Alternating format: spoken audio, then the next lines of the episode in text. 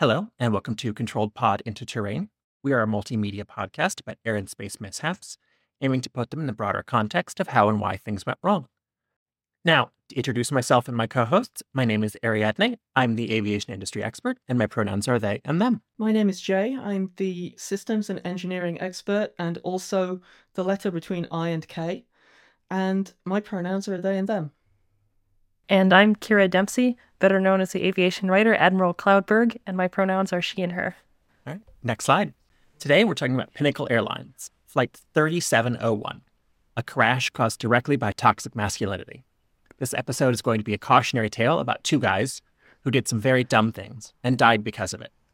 That doesn't mean it wasn't a tragedy, but it does mean we will bring down the hammer of ridicule, because this behavior needs to be seen as the sort of thing that would make you a laughingstock so that people don't do it. Next slide. It's some kind of news thing. Okay, so this morning at 7 a.m. Texas time, uh, SpaceX did their second integrated flight test. Uh, it made it past stage separation, um, which was where they exploded last time. So this was uh, a considerably more successful launch. The booster appears to have exploded during the relight attempt um, after staging, where it would uh, try to go back towards the, the launch site. Um, leading theories right now are either fuel sloshing around in the tanks, creating cavitation, or some kind of fluid hammer blowing the valves apart. And as we learned in our last episode, when your turbo pumps ingest valve parts, uh, you will very quickly turn your rocket into chaff. The reliability of the Raptor engine has obviously improved a lot. They made it all the way to main engine cutoff without losing a single one. Um, we can tell you that the sort of complexity required to simulate these engine conditions is is basically infinite. So the fact they were able to pull this off is is pretty incredible. Um, somewhere before the second stage was to sort of make it to its final target, it just kind of exploded. Um, we don't really know. Could have been a loss of communication triggered the flight termination system.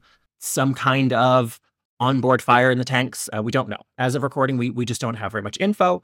Um, but if anything comes up, we'll mention it in the no taps next episode. Next slide. So uh, this is a follow up from last episode uh, the NTSB released their preliminary report on the Houston hobby crash that we covered.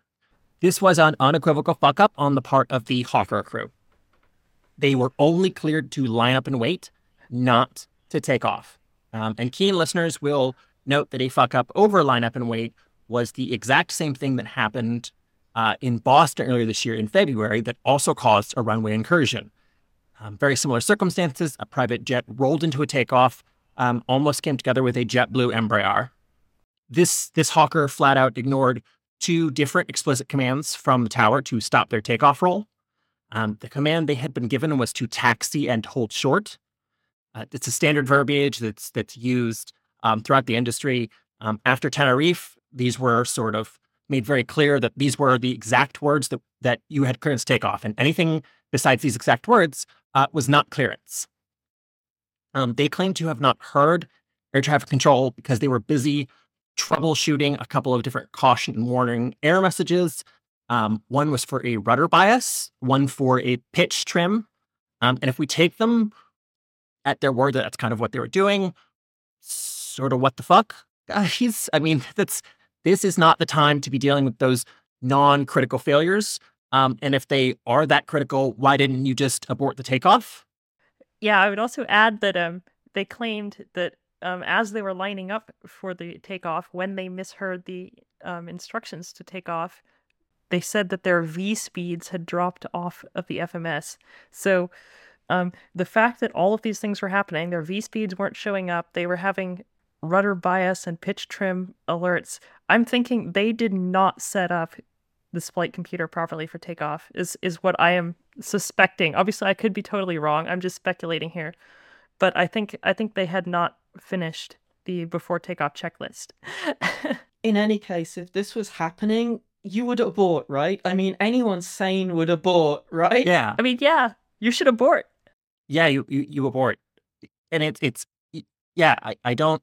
And again, even if this is clear, sort of either caution and warning failure or configuration failure, but these are this is this was sort of not a problem that arose to them. This is a problem that they they caused for themselves in so many different ways. It seems. Um, so the the Hawker has very very minor damage. Uh, those pilots are very much about to feel the the uncaring bite of the fuck around and find out alligator. Uh, the citation pilots, on the other hand, that that's this aircraft, uh, they did nothing wrong. Uh, this plane is very, very, very fucked. Um, they're phenomenally lucky this happened when it did, which was basically just a few feet from touchdown. Um, the impact, as you can sort of see here in the, in the middle of the slide, um, listeners, basically you have an aircraft with the entire tail has been been ripped off. The empennage is sort of unpressurized section below the rudder.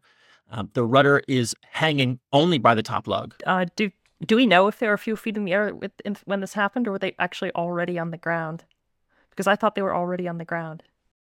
I mean, either way, they're lucky that this didn't cause them to completely crash because it could very easily have done so. Yeah, yeah. Exactly. This rudder would have is, is now completely functionally useless. It, it cannot provide any sort of aerodynamic control. Um, this this plane it it could theoretically fly again. Um, basically, this entire tail section you can kind of see it's one common bulkhead. Um, it can be removed. It can be replaced. Uh, this aircraft can be certified. It's going to be phenomenally expensive to do so. Um, so it's going to be up to the this particular company's uh, insurance assessor, um, who's currently drinking as much Savannah moonshine as they can get their hands on. Uh, one last thing here, listeners, which is that uh, this will not be the only time in this episode that the three of us talk about two small jet pilots acting like real fucking assholes. Um, as this theme will will come up again. Uh, George Lucas explains it here. Uh, you know, it's it's like poetry. It it, it rhymes. Um, and this is why CPIT believes that jets should be banned. If you want to fly private, uh, you have to fly your own plane, and it has to be something like single seat or two seat. Um, so sorry, Tete, you may no longer have your Falcon uh, Dassault, Dassault Falcon 9X anymore, um, but you can have a Dassault Rafale. Um, so you sort of, I guess, you know, fly fly each stop on the Eras tour uh, in a fourth generation low observable with super cruise capability. I mean, why why would you choose anything else? Florence and the Machine shows up in an AN2 um, very gradually. You know, it's their whole sort of acoustic vibe.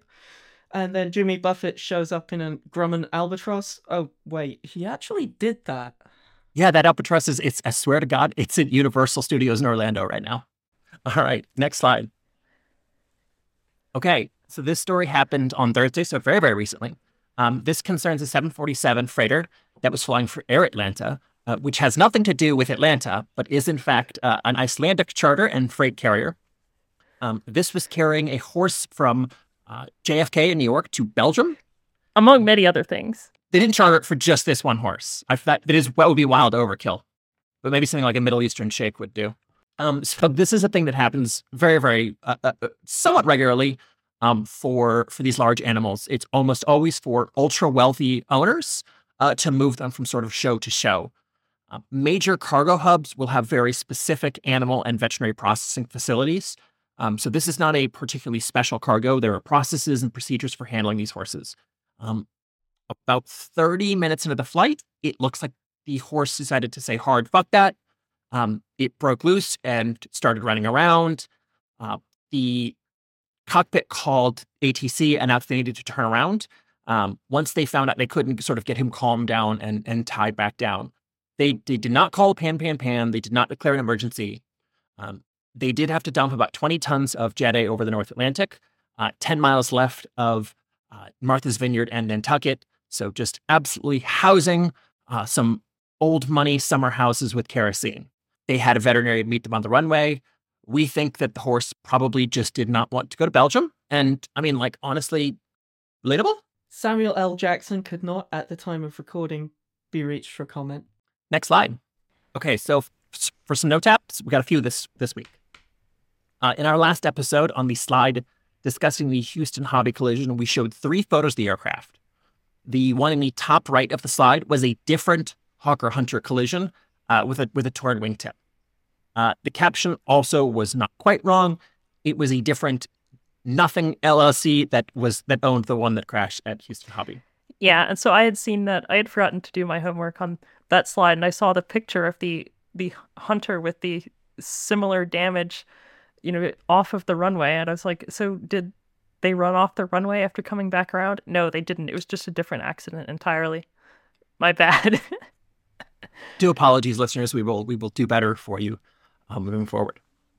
Uh, a follow up to another one of our stories. The ground is apparently freezing in Siberia, which means it's time for Ural Airlines to make the funny happen. but not yet. Hopefully soon.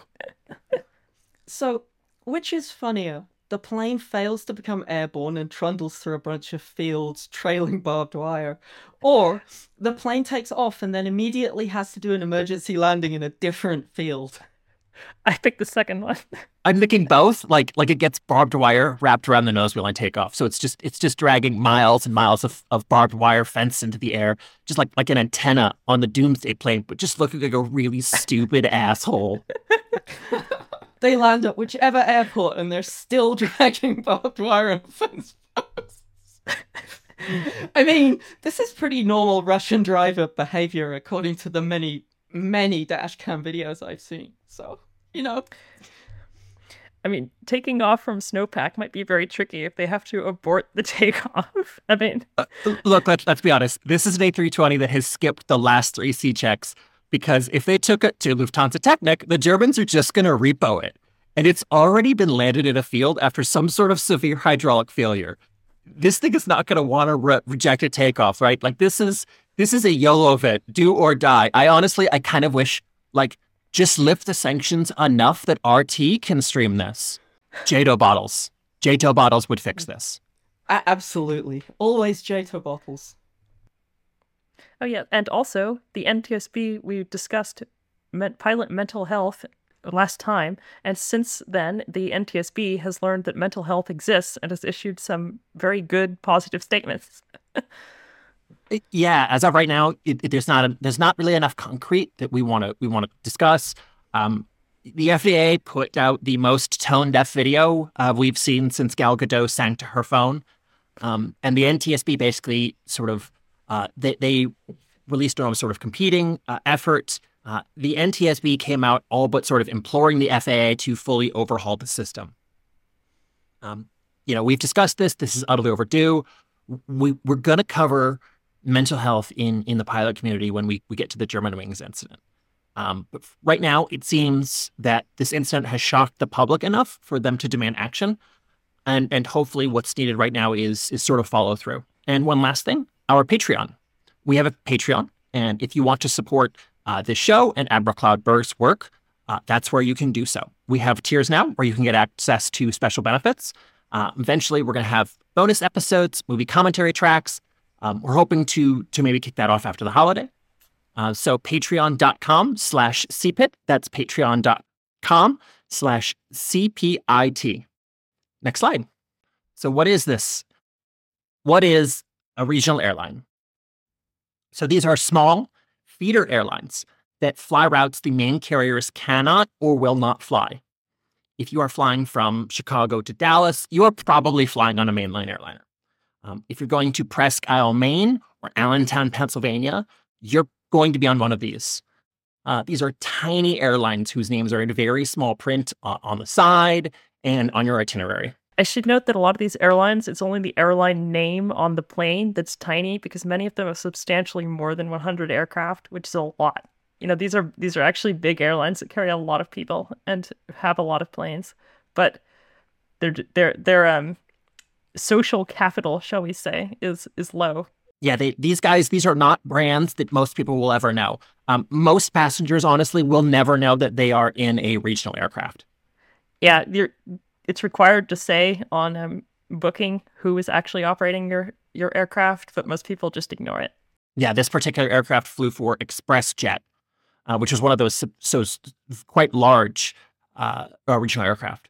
So these airlines have a complicated history and they have complicated arrangements with their parent airlines. This will be covered substantially whenever we get around to covering Colgan Air. But suffice to say, for this episode, these are operations that run their employees very hard uh, with the expectation that they'll not stay very long. Until the last he- decade, uh, these airlines paid wages that ranged from poor to poverty. Basically, they were just seen as a um, a way to make it to the mainline carrier you were absolutely not expected to make any sort of career at these places. You exist, if you will run one of these regional airlines, you exist at the whim of your parent airline contracts. Uh, the main lanes have only sort of a bare financial connection to the regional. They have no control or input on maintenance, training, ramp operations. Uh, basically, the only thing that the major carrier is going to care about is on time performance. It's an industry with, with fierce competition and razor thin margins. Uh, regionals have to bid each other for routes, and your entire existence is dependent on these routes, and it's constantly life and death. You don't have ancillaries to make money like major carriers do, like credit cards, loyalty programs, first class lounges. So all you have is ticket revenue to pay your bills. And this leads to these carriers cutting costs everywhere they can. And not even ticket revenue. In a lot of cases, they the main lines just pay a flat rate per flight, regardless of how many people are on it. Yeah, I believe if the aircraft is is full enough, you can actually lose money on it. So they are openly hostile to their employees. They are really hostile to unions. And training is an area that's very easy to cut costs in because it's very hard to see a, a direct financial result from it. And training is one of these areas where some of these airlines are going to scrape FAA minimums in. And let's go ahead and post it that. Foreshadowing. So Pinnacle was a feeder regional airline for Northwest Airlines. Um, and it, the flight we're going to be talking about today was what's called a ferry flight. It's a non revenue or repositioning flight. Next slide. So meet the CRJ 200. This is a tiny jet. It's built in Canada land, and it's closer in size to a large private jet than to a small airliner. It carries 50 passengers in a one class configuration, right? So there's no uh, first class, and it's 2 2, so two seats on either side. Uh, they tend to have some spare power, not a ton. The one you see on screen, November 8396 Alpha, is the one we're going to be covering today. And remember, because this is a repositioning flight, there were no passengers aboard. It was just the two pilots. So let's meet our pilots. Next slide. Beavis and Butthead. Amazing. Amazing. Exactly. An uncanny resemblance. Unfortunately, we don't actually have any photos of these guys. Um, we tried. It's probably for the best. It is, yeah. On the left, we have Captain Captain Jesse Rhodes, 31 years old. 6,900 hours of total flying time, including 5,055 hours as a pilot in command, 973 hours on the CL 65, and 150 hours as a CL 65 pilot in command. So that's the aircraft he was flying on this day. CL 65 is just a catch all for the um this the particular part of the um CRJ series. We call it a CRJ 200, but CL 65 is the type rating. And on the right, we have First Officer Peter Cesarz. And on the right, we have First Officer Peter Cesarz. He has 761 hours of total flying time, including 222 hours as a second in command of this aircraft. And he's 23 years old. He is 23 years old. Post it that. So basically, he is this. He is an infant. We're gonna ignore that I'm not that much older than that. He's this is a child. Yeah, he, this is a, a very very young pilot. One thing we do want to know about Captain Jesse Rhodes is that while he was a graduate at Embry Riddle, he had a lot of hours. He got he was thought of well by his colleagues. He did have remarks on some of his evaluations that he had problems with critical thinking while in the cockpit and judgment. So keep that in mind. The NTSB reports state that Jesse saw a movie the night before the crash. Now, listeners, as part of our research for this episode, we pulled what was in theaters at the time and after discussing amongst ourselves, we believe the movie he most likely saw was next slide Shark Tale. Obviously, obviously Shark Tale. this was the number one movie on the night before the, this crash happened. So, statistically speaking, this is most likely what he went to see. It's a probabilistic fact. Imagine seeing Jeffrey Katzenberg's weird Michael Eisner hatred as the last thing you do on, on Earth. Next slide. Okay, so this brings us to the next section flying to the scene of the crash. Next slide. Kyra, would you take over from here? Okay. Yes, gladly. So we pick up the story of these two guys on the night of October 14th, 2004, when they are called in to fly an unscheduled repositioning flight without passengers from Little Rock, Arkansas to Minneapolis. This is Flight 3701. So this plane was supposed to leave Little Rock earlier that day, but it was rejected by the crew due to the appearance of a minor engine fault indication. And a part was replaced, and now the plane was in good working order, but it needed to be in Minneapolis to resume the schedule the next day, so that's why they had to reposition it. Should be a relaxing time. You've just seen Shark Tale, no annoying passengers to deal with. Sounds ideal. Yeah, so we don't know where or why or when, but these guys, and let's be real, this is probably Captain Jesse's idea, have gotten it into their heads that on a repositioning flight, no one is watching so they can test out the limits of their airplane. Now, listeners, this aircraft at the time of takeoff weighed 39,336 pounds. Its engines provided 18,440 pounds of thrust. So its thrust weight ratio was 0.468. So this was not an electric lightning, even when it was empty. I mean, it was it was sporty, but this is not, you know, this is not a fighter jet. Yeah, so anyway, this kind of screwing around on repo flights is something that was apparently fairly common in the regional airline industry, especially at that time. And the NTSB report has testimony from a management pilot at another airline who said FDR data from um, repositioning flights often revealed that pilots were doing stunts like steep climbs, descents, and bank angles. And now I just want to be clear just because this was happening doesn't make it okay or normal, because what we're about to describe is not normal behavior. Just remember that. Next slide, please.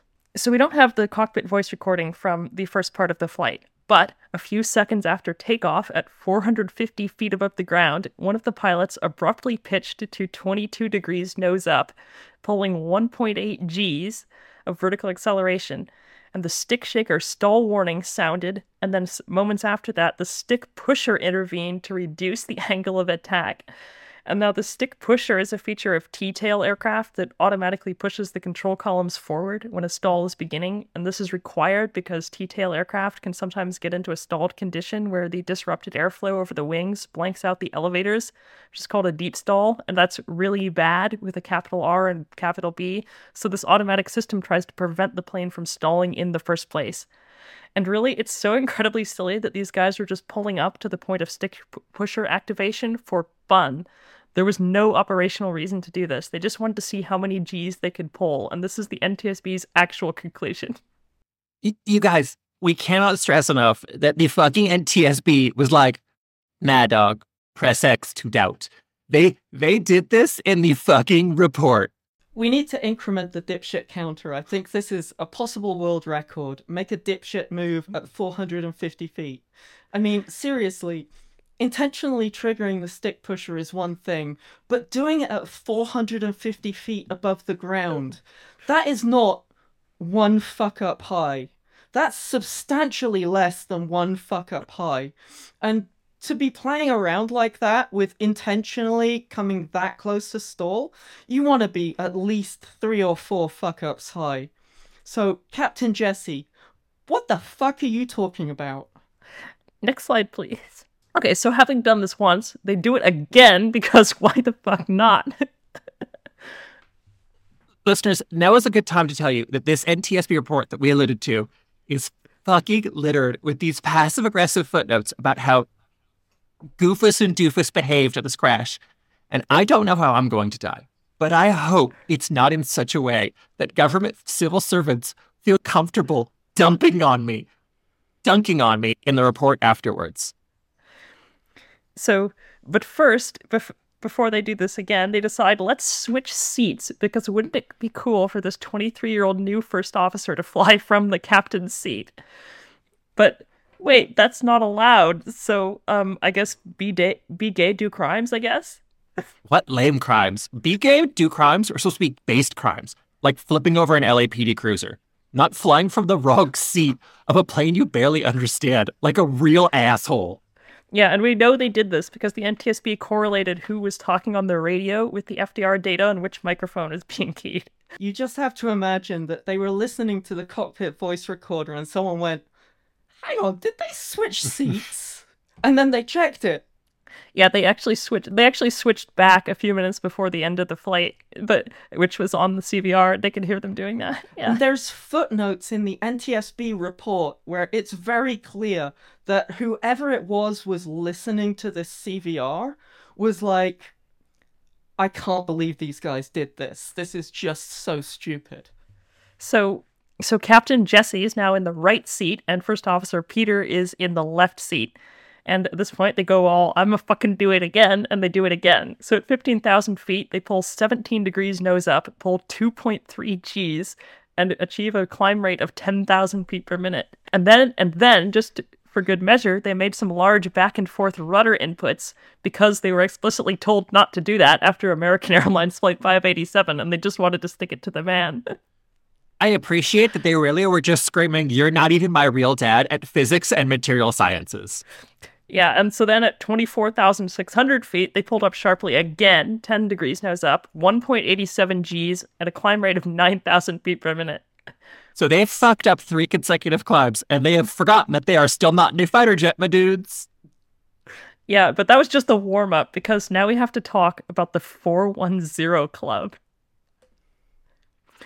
So, yes, next slide. So, within Pinnacle Airlines, there was an informal club, quote unquote, of pilots who had flown the CRJ 200 at its service ceiling of 41,000 feet or flight level 410.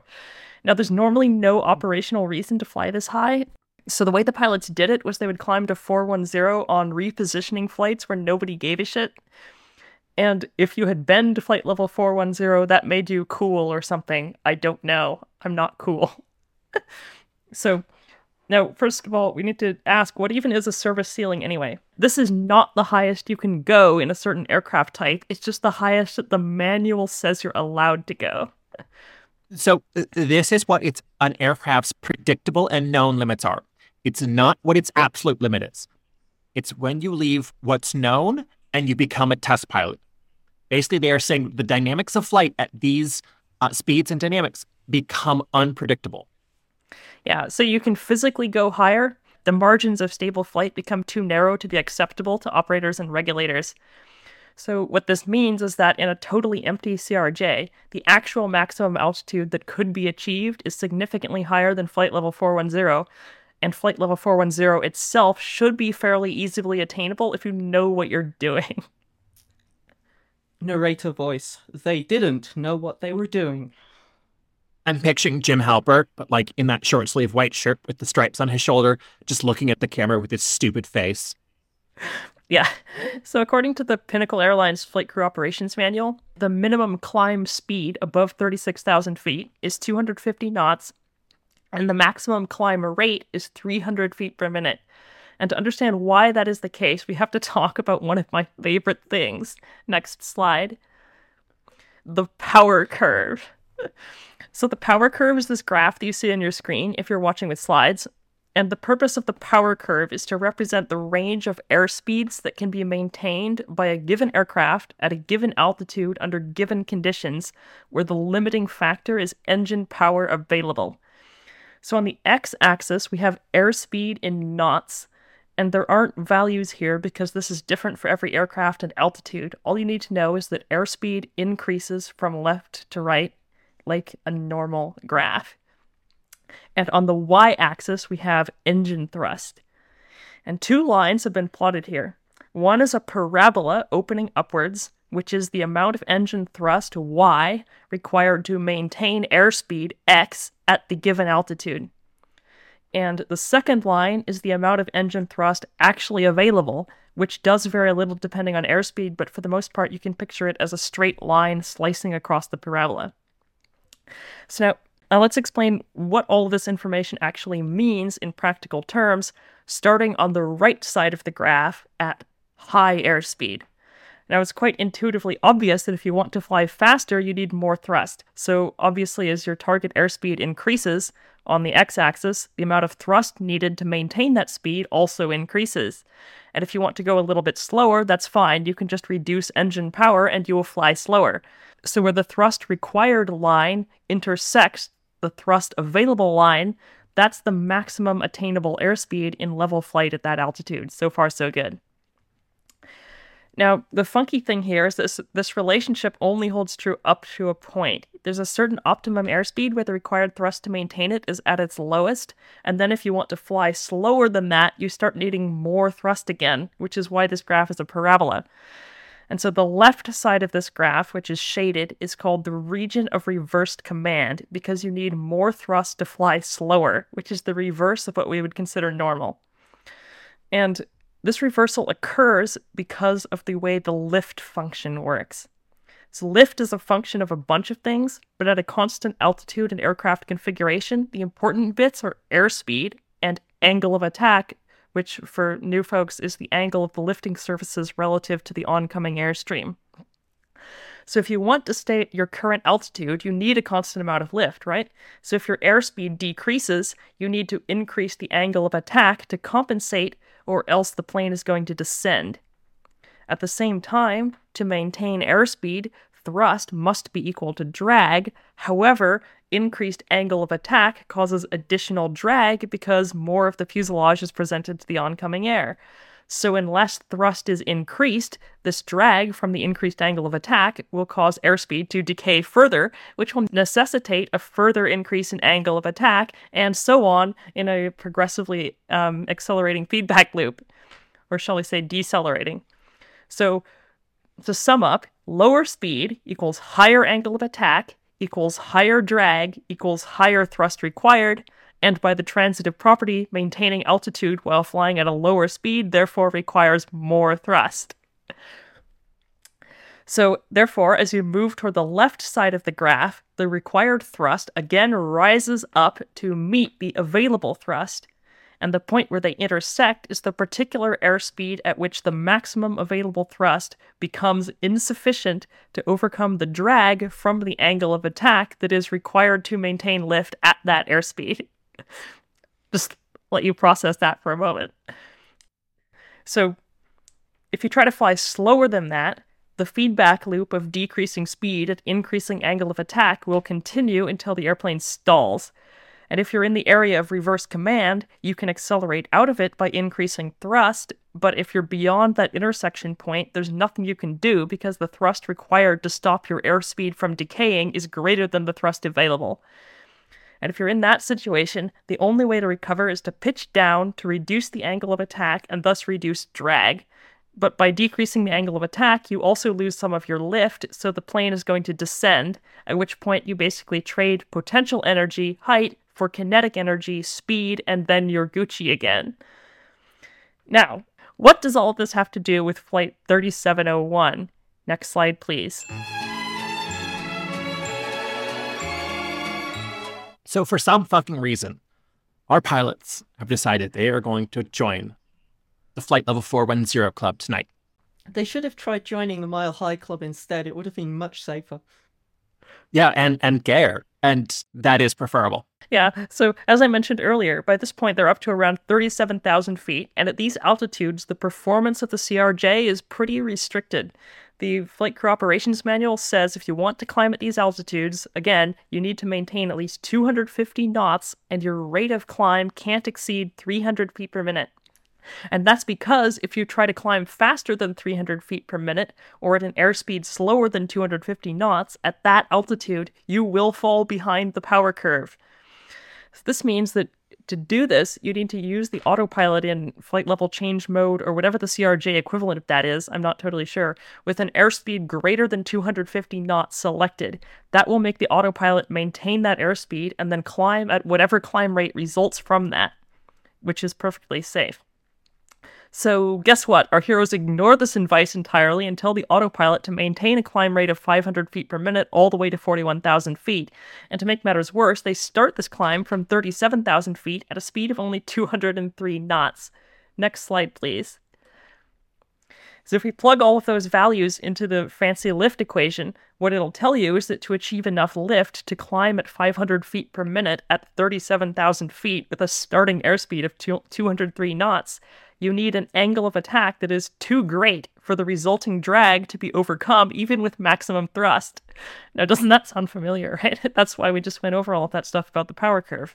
So, what that means is that with the autopilot having been commanded to maintain 500 feet per minute, it's just going to keep increasing the angle of attack higher and higher to maintain the required lift to climb, while the airspeed keeps dropping lower and lower, all while the thrust levers sit at max power. So, you're exchanging kinetic energy, airspeed, for potential energy, altitude, and like all satanic bargains, the devil is going to collect his due. But the pilots are utterly clueless that this is going on, and we know because the cockpit voice recording starts around this time, and they are just laughing at their low fuel burn. and they're also just talking like two absolute dude bros. I mean, there are like you should read this CVR transcript. I'm serious. Now, at some point around here, the first officer Peter says, "Man, we can do it. 41 it, baby." And Cap- so Captain Jesse says not to let their airspeed drop below 170 knots, but it'll be fine because they're leveling off soon. But I mean, that was never true. But also, guess what? By the time they level off at 41,000 feet, their airspeed is only 163 knots, which is crazy low at that altitude. But the pilots are just joking around like, there's 410, my man. This is great. 410, 4 fucking 10. Sound of laughing. Yes, that there's so many little annotations on the CVR transcript that are just sound of laughing. so Captain Jesse proposes that they celebrate with a drink, and First Officer Peter orders a Pepsi. So our captain gets up and goes to the galley, leaving the FO alone in the cockpit to go get soft drinks. And I should note, this is not allowed. And actually, what Captain Jesse said was a Pepsi. I thought you said a beer, man. I'd like one too. To which FO Peter says, Is that seal on the liquor cabinet? so our boys pop open their Pepsis, and Jesse is like, They're cold as fuck, dude. Is this product placement in my cockpit voice recording? So, does all the Pepsi placement would that mean that this crash was sponsored by Pepsi or Coke? Yeah, good, interesting philosophical question there. so at this point, they re- finally realize that something's not right because Jesse asks, accelerating up at all? And Peter says, no, man, it ain't speeding up worth shit. Because of course it isn't. They're way off the back end of the power curve in that nasty feedback loop bit where the speed just keeps decreasing and the angle of attack keeps increasing. And the only way out of it is to descend or stall because they're already at maximum thrust. So Jesse also points out how nose high they are because the autopilot is increasing the angle of attack to absurd values to maintain lift as the airspeed falls, but they're still treating this like it's a joke. They could end this so easily if they had just slowly pushed the nose over at any point and sort of slowly and conservatively built their airspeed back up. The rest of the story never happens. Yeah, but that would cause the plane to descend, and we don't want to ruin the party by leaving flight level 410 now, do we? so at this point, ATC asks if they are actually a CRJ 200 because he's, quote, never seen you guys up at 41 there. And Captain Jesse replies, We don't have any passengers on board, so we decided to have a little fun and come on up here. This is actually our service ceiling. Listeners, don't admit to your crimes on ATC radio. So meanwhile, to First Officer Peter, he points out that, quote, the damn thing's losing it, and, quote, we're gonna be fucking coming down in a second here, dude. They're still laughing like it's funny. And Jesse says, this thing ain't gonna fucking hold altitude, is it? And Peter replies, it can't, man. We fucking greased it up here, but it won't stay. Listeners, this is the rare unknown protagonist foreshadowing. Yeah. So Captain Jesse realizes they need to escape this feedback loop by descending to convert that potential energy into kinetic energy. So he asks air traffic control for lower. Honestly, ATC should just say skill issue and deny lower. Yeah, for real. So ATC has to coordinate with another sector to make sure that giving them a lower altitude won't cause a traffic conflict because they're right by a sector boundary. So he tells them to stand by because this will take a minute. But Flight 3701 doesn't have a minute. It's coming down whether they want it to or not because they're at 150 knots with an angle of attack of 12.5 degrees. And that's more or less the most you can do. So a stall is now imminent, which brings us to our next section. Next slide, please. Okay, this is whoop whoop pull up. So our the stage is set. We're we're ready to talk about the actual accident sequence. Kyra, please continue. Right. So right as the controller says stand by, the stick shaker activates, warning that they're about to stall, and the autopilot disconnects automatically. So at this point, they have to pitch down and descend right fucking now. But instead, they ignore the stick shaker completely. Imagine Death with his scythe coming up to you, handing you everything but a written warning, and then going, lol, nah, bro. yeah. So the plane starts to stall. The stick sh- pusher intervenes, physically forcing the control columns forward to bring the nose down. But when the plane tries to dive, the pilots pull back and override the stick pusher to try to stay at 41,000 feet. So the stick pusher activates two more times, and the pilots pull back and override it two more times. And you can override the stick pusher on the CRJ because it isn't an Airbus something something die by wire. Somewhere there is a Bombardier flight dynamics engineer saying, pilots know best over and over again while crying into a bottle of shitty scotch. He's probably doing it in French, though. True. Yeah, so predictably, the aircraft responds to three consecutive overrides of the stick pusher by stalling. so the angle of attack skyrockets until it's literally off the charts. The highest the sensors could measure was 27 degrees. While writing this out in our notes, we referred to this as a 3.6 Röntgen moment. Except for the fact that this is, of course, both not great and terrible. Yes. So the pitch angle reaches 29 degrees nose up while the plane is falling downward. So that's a very high angle of attack. Roll becomes unstable, and the plane banks 82 degrees to the left before rolling level. So this is a remarkable tribute to the aerodynamics of the CRJ. This is actually a, a huge thing swept wing stalls are an absolute fuck. They are almost always completely unrecoverable and hugely fatal. If you stall a swept wing plane, yes, it will it tends to lose roll stability, and that's a very big problem if you're very close to the ground. If you're not close to the ground, it's fine. But that's probably what J you meant by almost always hugely fatal. Yeah. So but these guys rolled some 20s here and they got themselves into a recoverable position. So, what did they do with this newfound good luck? Well, listeners, it's bad enough that at one point in the host chat we had to go, it happened during the stall? Which stall?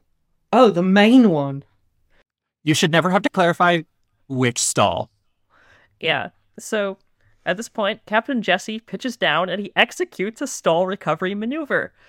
Great. This is everything's fine, right? And actually, the answer is no, because now they have a whole other problem. Next slide. Oh shit, it's engine failure with the steel chair. Because when the angle of attack gets too high, air stops flowing into the engines in sufficient quantities to sustain their functioning, and so the engines can flame out, which they both immediately did. And this turns the plane into a glorified glider. This also causes electrical power to be lost, so the instruments mostly go blank. The pilots comment that they don't have any engines, and Captain Jesse declares an emergency, but he doesn't say what the problem is yet. So they start the um they start also I should add they start the auxiliary power unit, which brings back power to the captain's side instruments among many other systems, but not the first officer's side, which is we're going to come back to that later. So now obviously priority number 1 is the need to restart the engines. Before you can initiate combustion, you need to make sure the core is rotating first. And the way you normally restart an engine is by getting the core to start rotating using bleed air supplied by the other engine, then initiate combustion. But this doesn't work if both engines have flamed out, because which one is going to provide the bleed air? It doesn't work. So in this case, the best method is to do a windmill restart, where you get the core rotating fast enough to start the engine purely by letting it windmill in the oncoming airflow. And th- but this only works below 21,000 feet, where the air is denser. This is specific. These values are specific to the CRJ. I should clarify. So the double engine failure checklist for the CRJ 200 instructs the pilots to descend to 21,000 feet then attempt a windmill restart. And, and this is very important, the minimum airspeed required for a windmill restart is 300 knots. And under no circumstances can you let the airspeed drop below 200, 240 knots while on the way down, because if you do, then you can core lock the engines. Now, what the hell does that mean? Okay, let's talk about core lock. Next slide, please. No, that's a door lock. Next slide. Nope, that's Adam Warlock. Next slide. No, this is a lock core. You're getting further away. Next slide. Okay, this is better. Okay, so this is a GE CF34, the engine that there were two of on this plane. You see the two festive green arrows here? They're pointing at the high pressure turbine interstage seals. On the GE CF34, they are where you can get core lock. Next slide, please. So, have you ever had a glass stopper get stuck in a bottle or a flask? This happens because the bottle got heated up so it expanded. The stopper was inserted, or maybe it was just sitting there under gravity. And then the bottle cooled down again and it contracted. Yeah, science. So, core lock is the same. except instead of needing to run it under hot water, it can kill you. Next slide, please. So it turns out that the CF 34 was particularly prone to it. GE isolated the problem to the high pressure turbine interstage seal, which was a pressurized piece of honeycomb steel, fouling on the seal teeth on the outer torque coupling. On the left here, you can see an image of seals on the CF6. Um, I couldn't find a picture of the CF34, and even finding this one was very difficult. The finger that you can see here is actually pointing to the interstage seal. Listeners, we do a lot of research, and J is very good at this kind of thing, but even they cannot find pictures of a possibly proprietary part um, from this exact engine. So apologies. You have this thing, and you need to stop gas from getting from one turbine rotor to the other without passing through the stator, which means you need a seal. But the gas here has just come out of the combustor, so it's very hot, over a thousand degrees C, and possibly up to 1700 degrees C. So you can't use rubber or Teflon or Viton or whatever. Instead, use what's called a labyrinth seal. Listeners, this does not involve Jennifer Connelly. It does not involve Jareth the Goblin King. And Ariadne, real, on screen, or mythical, cannot help you lead you out of this one. Yeah, so the zigzaggy part on the image on the left gets very close to, but does not quite touch, a part that looks like the thing on the right. This means that the gas path from one side to the other is very, very long, and it stops gas from being able to easily get through. It acts as a seal. Effectively, it increases the resistance. The problem is that metal, like most things, expands when it gets hot and contracts when it cools down, and of course, a labyrinth seal, by its nature, has a lot of surface area. In a turbofan engine, even if the core stops turning, air can still pass through the bypass ducts, which cools the housing around the core faster than the core itself can cool down. Which means that the outer seal can shrink enough to make it interfere with the inner seal, which locks the core in place. And obviously, you don't really want this to happen to planes that you care about. Bombardier knew that the CF 34 could core lock, and Bombardier had a process to screen for core lock on the GE CF34 before allowing them into service. They would do this thing where they would climb to 31,000 feet, run the engine at idle for several minutes, and then shut it down and leave it for 8 minutes while descending. If the core didn't lock, then all good, and if it did lock, they would restart the engine using bleed air from the other engine, which overcomes the core lock, then climb back to 31,000 feet, shut it down again, and then descend while maintaining an airspeed of at least 240 knots. And the high speed was so that they would have enough energy in the core rotation so that even when the two seals came into contact with each other, they would grind against each other, and this would wear them so that they couldn't core lock against each other again. GE also modified the engine to give these high pressure turbine interstage seals more clearance, reducing the likelihood that it would core lock. But even after this modification, GE noted that about 1.5% of CF34s could still core lock before grinding in, even though they claimed that after grinding in it wasn't possible to core lock them. Bombardier may or may not have been convinced, but they kept using the CF34 and kept screening them for core lock and all of this is completely besides the point because the screening was completely irrelevant. Next slide, please. And the reason this doesn't much matter in this case is that they absolutely fried the shit out of both of these engines, sufficiently that they melted the turbine section in one of them. So the engines were far enough outside of this testing envelope that the temperature difference was enough for them to lock up anyway. Yeah, because the screening pre- procedure involved running the engine at idle for several minutes before shutting it down at 31,000 feet, the temperature differential was much smaller than would be experienced during a flameout at maximum power at 41,000 feet. So, if the differential was sufficiently greater than the one encountered in screening, you could core lock an engine that passed all of Bombardier's tests, which is what happened here. Both of these engines had previously been screened for core lock and found not to suffer from it. But that didn't matter.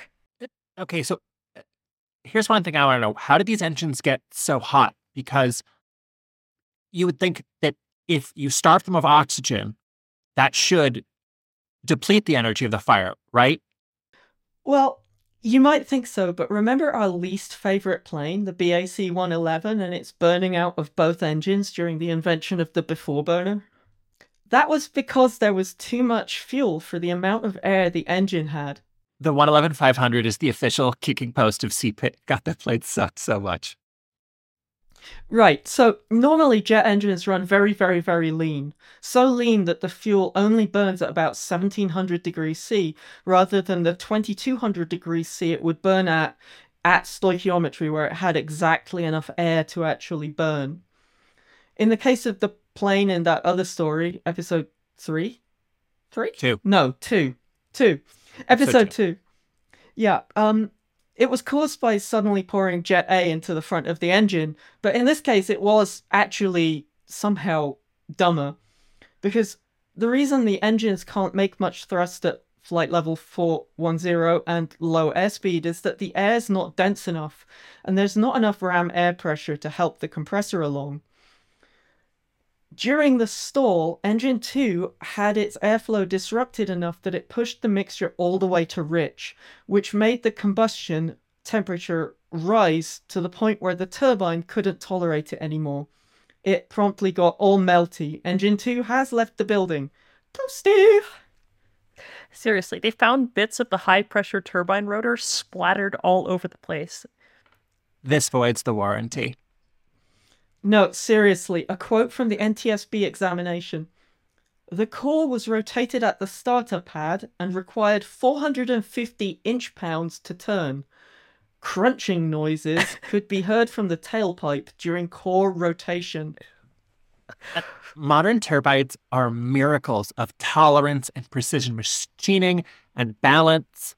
The word crunch should never apply to any part or process of a turbine engine.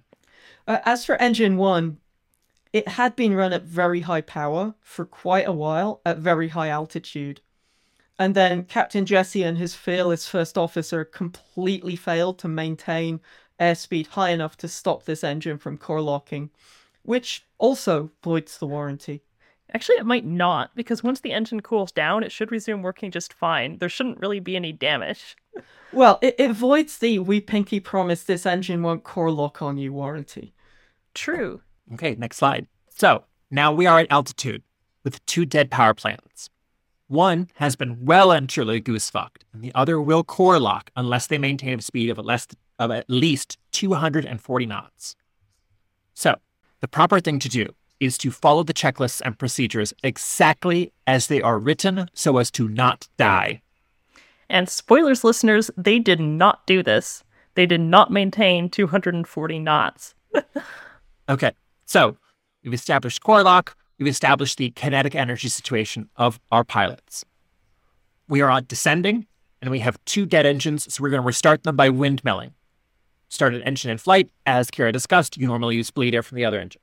We don't have another engine because Clown Shoe and Shower Shoe have killed both. So we are looking at a double engine restart with a, with a windmill method. We need to get the air moving through the fan at 300 knots because this will spin it up fast enough that it will sustain ignition. But for some reason, Cesarz doesn't push the nose down enough. So they only get up to 236 knots. That's not nearly enough. Wait, why doesn't Rhodes call that out? Okay. So do you remember when they switched seats? Well, the backup power coming from the APU only provided power for the captain side instrument displays on the left side of the aircraft. But the captain was sitting in the right seat, so he could not monitor to make sure that the first officer was achieving the needed aircraft parameters. Nor at any point did he say, I will take the aircraft, you monitor. Yeah, and he could have looked at the um, standby instruments, which are on the center pedestal, but I guess we guess he just didn't. yeah. So by this point, they have been flying too slowly for too long. They are running out of kinetic energy. Both engines' core rotation speeds have dropped to zero, and guess what? They both core lock. Now these guys are well and truly fucked, and they have one card left that they can play, which is to glide to a suitable airport. Now, weird footnote about 20 seconds into the engine failure checklist, the cabin altitude warning system fired, and our two heroes know that they should put their masks on. Uh, they do so, but then they take them off and put them back on a couple of times for reasons that are not speculated in for the report and reasons that we will never know. Um, so what I read seemed to indicate that it was possibly because the um, the cabin altitude kept fluctuating up and down, right above and below the um, the put your oxygen masks on now threshold, and so they they literally just did keep taking them on and off. this was the one rule that they decided to follow to the letter. Yeah, to the letter. Do you think that maybe they just wanted to finish their Pepsi? I mean, actually plausible. It's hard to drink Pepsi when you have an oxygen mask on. Right, exactly, exactly. So, after the windmill method failed, the captain decided he wants to try and start but do a restart with the APU. So to get this to work, he has to get down to 13,000, where the air is dense enough to start the APU. He's going to make four attempts over the next couple of minutes to start the engines, two for each engine. All of them will fail because the engines are core locked, and one of them is trashed. Next slide. Yeah, so this is basically this is a bleed air restart, but the bleed air is coming from the auxiliary power unit. And yeah, that only works at low altitude. Yeah, by the time they got there, it was completely out of the question. Okay. So now about this time, ATC comes on the radio and they ask for the nature of emergency. And this is the wildest part of this entire story, listeners. Captain Jesse fucking lies. He tells ATC that they have lost one engine not two engines. Now, this is a major deal because a single engine is a big problem. A dual engine failure is fucking catastrophic. It is the end of the world. You want ATC to know that because they are there to help you. We have no idea why he did this. We will never know. It is probably because he was worried he was going to get in trouble. Like, how does this lie work in his head? Does he think the chief pilot isn't going to figure out that he stalled the CRJ 200 and core locked both engines?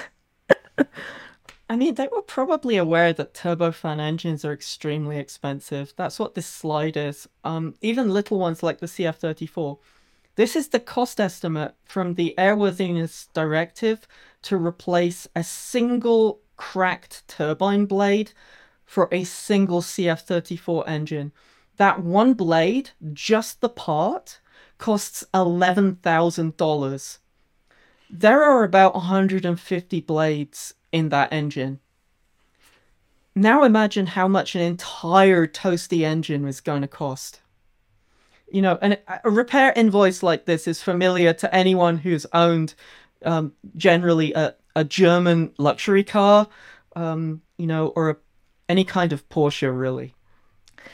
So this at this point, I mean, it should be obvious that these guys are like so fired, like a hundred times fired. The the most fired you can be. The, yeah, the most fired you can be, and that their focus should be on survival only. They cannot save their jobs at this point by lying. All they can do is try to improve their own odds of survival, and yet they're still lying. It's just ridiculous. Okay, so next slide. Yeah, so here's why this is a problem because when they had the incident, that is, at the moment of the stall, there were six airports in glide range, all of which were suitable for CRJ 200, and these are shown on the um, slide. So at 30 at, at 30,000 feet, all six of these airports are in range. At 20,000 feet, five of these airports were still in range. But at 10,000 feet, only Lee C. Fine Municipal Airport was in range and these all assume that they averaged the optimal glide speed of 170 knots. So we don't to know if they'd even made it to Lee C. Fine, but they might have. But they only admitted their mistake, that is, that they had double engine failure to ATC at 10,000 feet. And now, as you can see, they're down to one landing site, the one I just mentioned, and even then, only barely. So instead of going to one of the closest airports right from the beginning, where they would have had ample time to set up a stabilized approach and, you know, make it to the airport, all they have left now is this one Hail Mary move, which is to turn around and go to C. Fine, but they don't because the air traffic controller has not been told until now how deep the shit that these guys are in is, and so the controller vectors them to, to Jefferson City Memorial Airport instead, which is a spot that is actually out of their best glide range now. And that's because air traffic control doesn't know what their range is, and the pilots haven't calculated what their range is. So Jefferson City sort of looked like it was maybe theoretically doable, but it actually wasn't. So they keep gliding down in the dark, and eventually they make visual contact with the airport and see the runway lights, and that point it's clear they're not going to make it. So now you may be asking why they didn't try to land on a field or in a large parking lot. Or I mean, it's a, I mean, it's a regional jet. Come on. Yeah, you, do, do you know where you can land a CRJ 200 with no passengers and minimal fuel? Fucking anywhere. Yeah, but the problem is it was at night. There was high cloud cover, and there's only about three four three quarters moon, so it was really hard to see much of anything until it was way too late once they realized they were not going to make it, it was very difficult to pick a landing site because it was just black and, you know, lights where there's buildings, but you don't know what's in the black. If they'd managed to stretch the glide a couple more minutes, they'd have made it to a runway, and they might even have been able to restart the one engine they hadn't melted.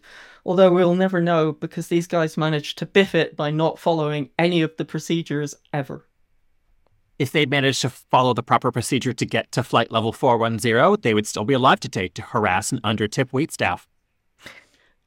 Hey baby, I have my own pilot's license. They probably still they probably still have the pilot's license too, because if they if they got to forty one thousand feet with adequate airspeed and um uh and so on, they this probably would never have been discovered that they did this.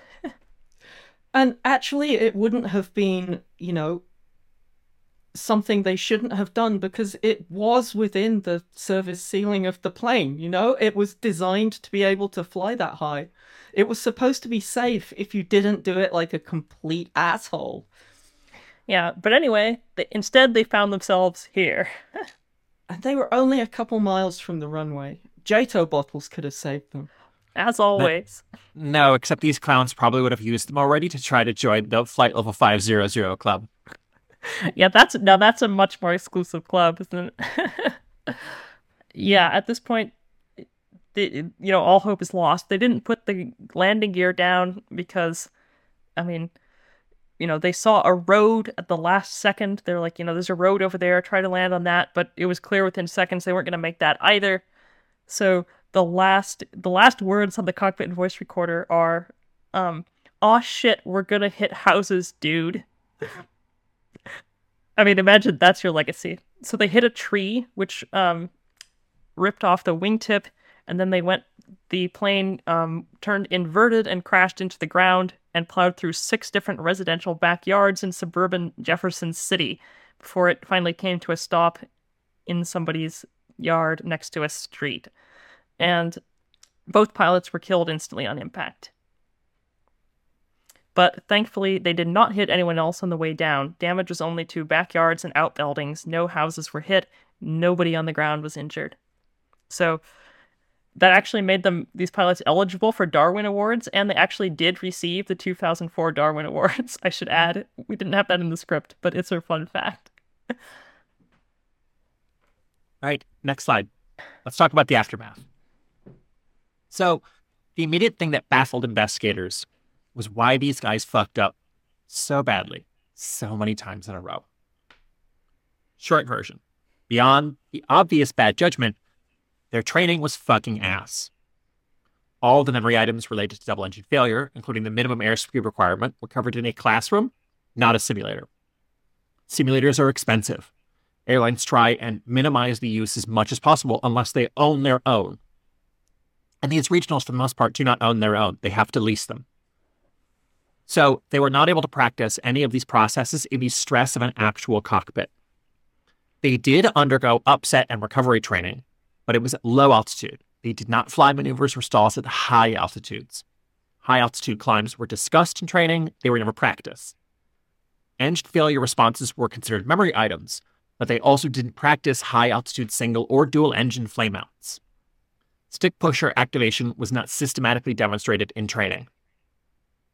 Pinnacle Airlines gave newly minted captains two hours of leadership training. Are we painting a picture for you? As well, Cesage was so new. Just call him First Officer Peter. the first up, as well, The first officer was so new to the CRJ, he hadn't have enough sim time to feel comfortable with the aircraft.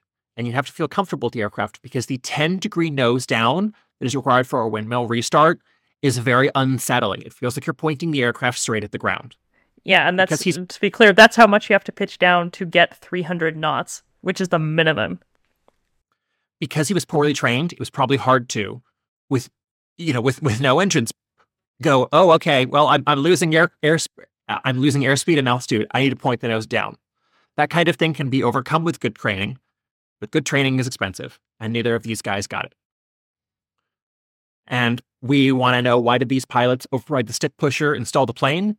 Well, in addition to poor training on high altitude stalls and stick pusher, I would add they had just asked air traffic control for lower, but were told to stand by. So we think that it's possible they were trying to keep the plane at 41,000 feet until they heard back in an effort to avoid descending without air traffic control permission. Yeah, no, obviously the correct move here is to just say unable, we must descend immediately. But I think these guys were probably nervous about doing anything that would make waves and possibly get their behavior discovered. And this led to certain, you know, irrational behaviors, like repeatedly overriding a stick pusher in a desperate attempt to stay at an altitude that you physically cannot stay at just because you don't have permission from air traffic control to descend. It's remarkable that they thought that this sort of positive thinking was going to overpower the very dire signals that they were being sent by the airplane, that it was going to stall.